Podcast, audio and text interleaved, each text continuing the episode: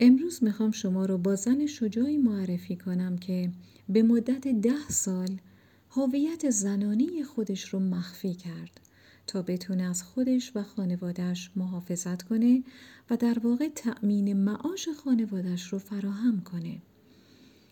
اسم این زن فوقالعاده نادیا غلام هست. نادیا متولد افغانستان و بزرگ شده اون کشور هست.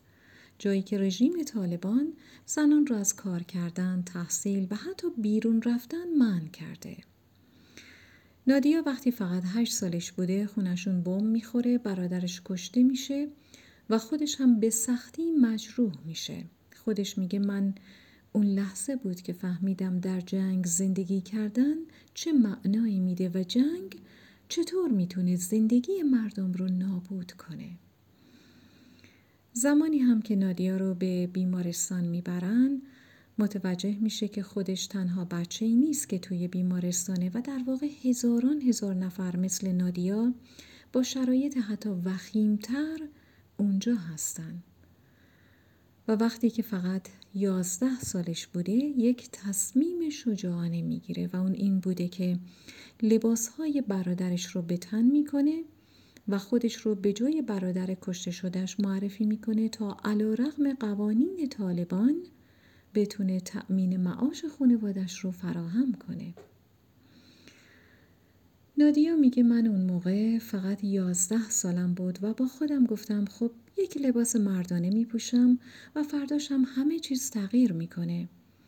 اما همین فردا باعث شد که نادیا ده سال در لباس مبدل مردانه زندگی کنه و به خانوادش کمک کنه و اساساً مثل یک مرد رفتار کنه تا بتونه تأمین معاش خانوادش رو فراهم کنه. شاید شما الان از خودتون بپرسید که خب توی این ده سال هیچ کس نفهمید که اون یک زن هست و نادیا خودش میگه همیشه لحظاتی بود که دیگه خیلی نزدیک بود تا هویت من فاش بشه.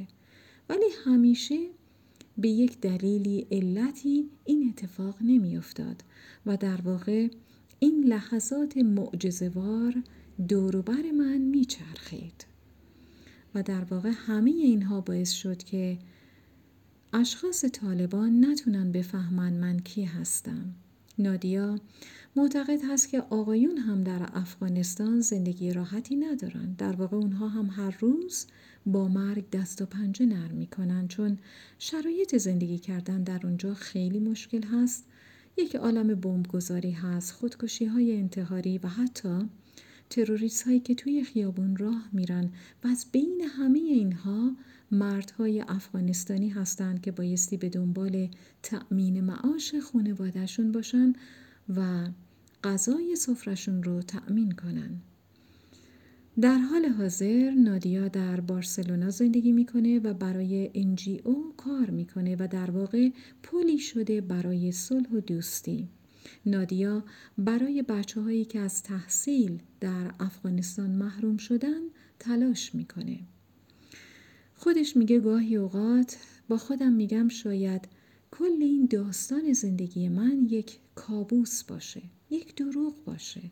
اما وقتی به صورت خودم تو آینه نگاه می‌کنم و جای تمام زخمهای خودم رو می‌بینم متوجه میشم که نه این بخش زیادی از زندگی من هست واقعیت زندگیم هست و در واقع در بین همین مشکلات بوده که من تونستم رشد پیدا کنم. شاید مردم بتونن زخمهای جسمانی نادیا رو ببینن. اما واقعا نمی‌دونن که اون از درون چقدر آسیب دیده و اصلا چطور تونسته این همه مشکلات رو پشت سر بگذاره. و اما در نهایت نادیا چه پیغامی رو برای دختران داره؟ اون دوست داره به همه دختران و زنان این جهان بگه که اونها تنها کسایی هستند که می‌تونن زندگیشون رو تغییر بدن و تا زمانی که خودشون نخوان هیچ کس نمی‌تونه زندگی اونها رو تغییر بده یا کمکشون کنه. پس فارغ از هر گونه شرایط و سختی هایی که پیش رو دارن راه حلی براش پیدا کنن و شجاعانه قدم به بیرون بگذارند و سعی کنند از بین همون مشکلات رشد پیدا کنند. متشکرم.